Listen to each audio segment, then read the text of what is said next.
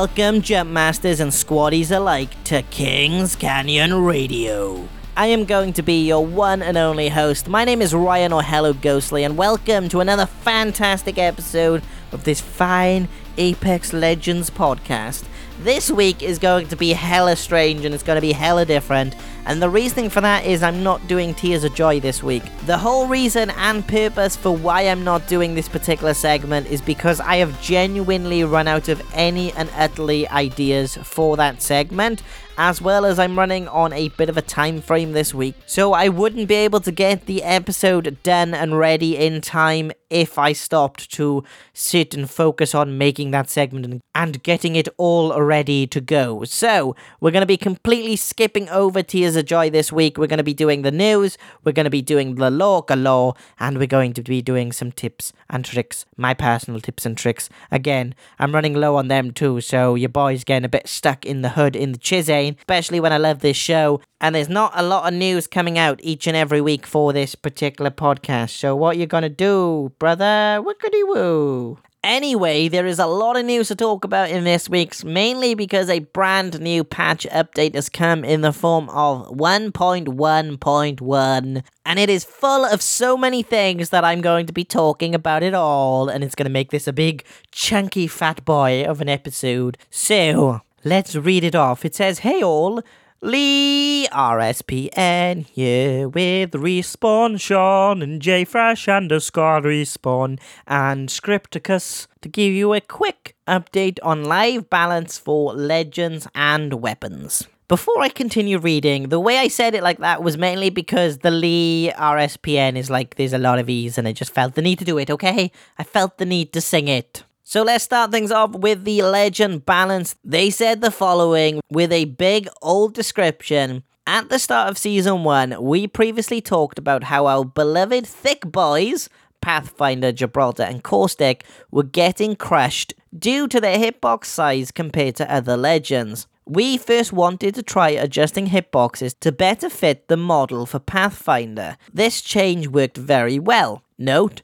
Separately, we are actively investigating and working on fixing unrelated hit registration issues, sometimes affecting all characters. However, after looking at the data and players' feedback, Gibraltar and Caustic only improve slightly with the hitbox adjustments. We don't believe that hitbox and character kit tuning is sufficient to bring Gibraltar and Caustic in with their smaller competitors. Starting with patch 1.1.1, Gibraltar and Caustic will get a new perk added to their passive, Fortified, which reduces damage taken by 10%. Over the week or two following this change, we will be watching how they perform with this additional protection and aggressively tune it if they are still underpowered relative to their size. Our goal is to ensure both legends are viable picks by the end of this process. Additionally, we're also making a few quality of life kit adjustments to ensure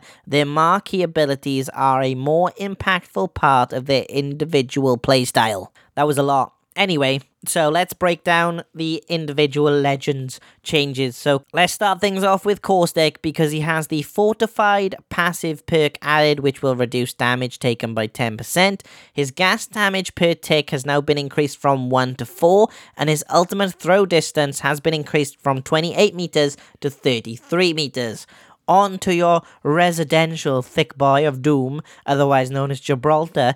He now also has the fortified passive perk added. He will also get a gun shield health increased from 50 to 75. So he's a real thick boy, he's a real chuggaroony.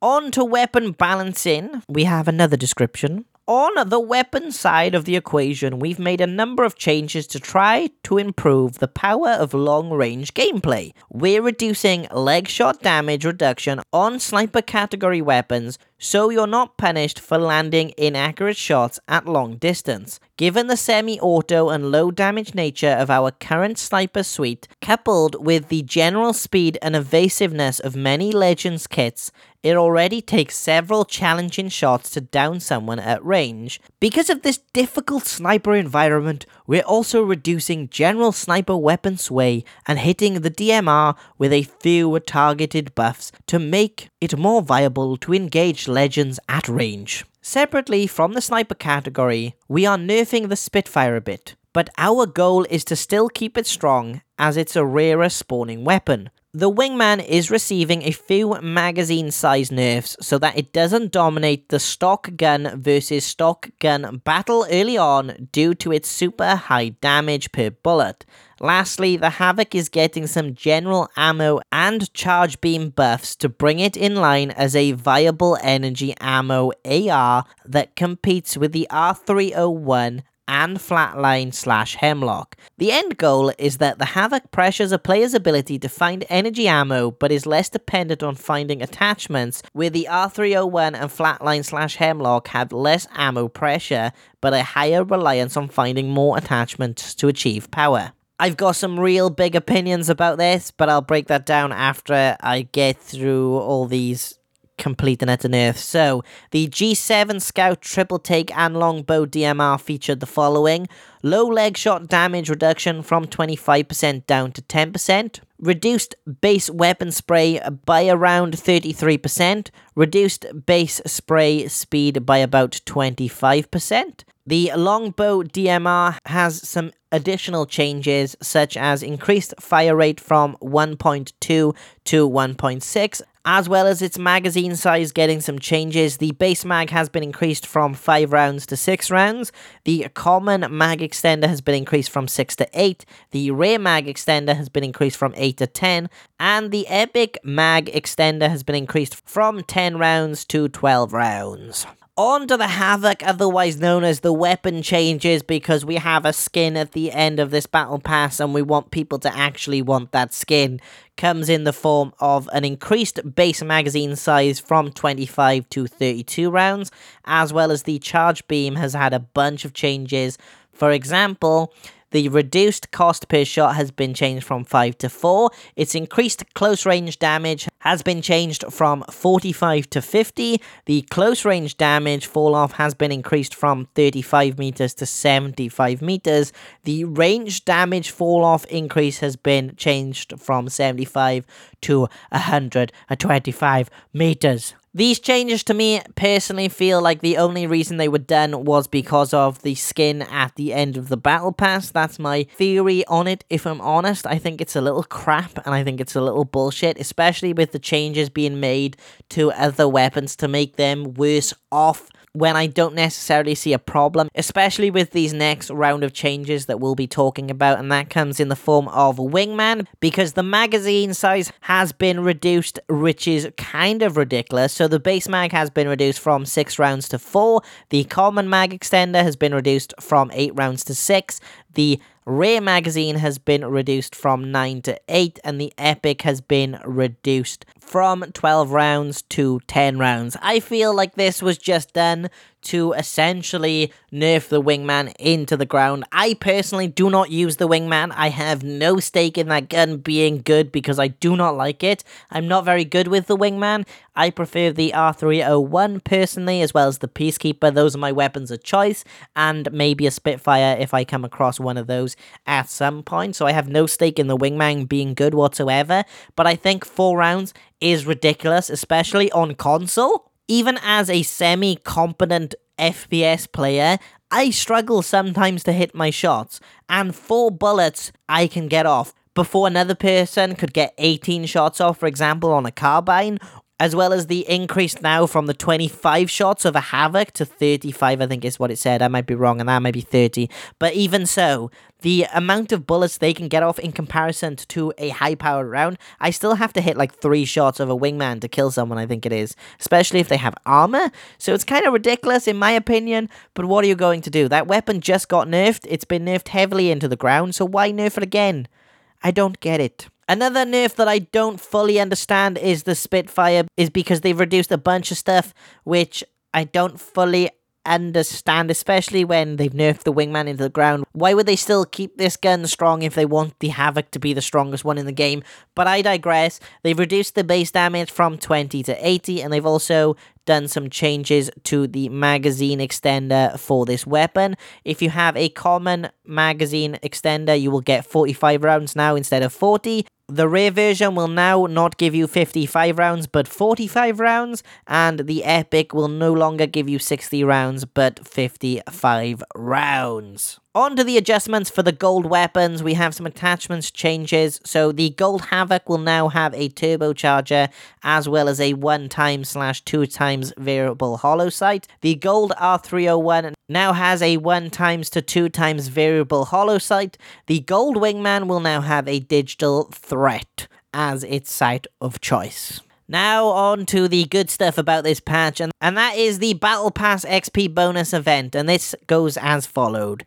In honor of Thick Boy's buff, we're going to be running a bonus Battle Pass XP event from approximately 10am PST 416 through to approximately 10am PST 418. Your first top 5 of the day, your squad places 5th or better in a match, will grant you a full bonus Battle Pass level, which will be 29,500 Battle Point XP, up to the max of a level 110. You can earn this once per day. We'll also be finding other moments during the season to add Battle Pass XP bonus, so stay tuned.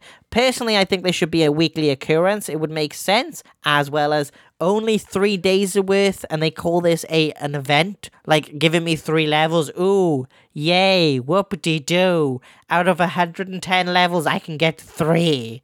Yay, how exciting. I know this is going to be running for a while, but even so, I think it's a little bit rubbish. Just a little bit. There was some other additional changes. The jump ship speed has been increased by 50%. According to the developers, this was because they felt that the ship was moving a bit too slow after watching players' behavior, so they're speeding it up so players who like to drop later in the flight path won't have to wait as long. And then lastly, there's some bug fixes in the form of a UI bug fix where the wrong percentage would be displayed for all boost badges, and that is it. That is all of the patch notes. I'm sorry it took so long. There's a couple of things in here that I don't like. Like, I'm not a huge fan of the boosted health for Caustic and Gibraltar. I've not actually used this myself, so I can't really comment on how it feels. I did play last night, but I didn't play Gibraltar or Caustic because my friend kept taking Caustic because he's a dick,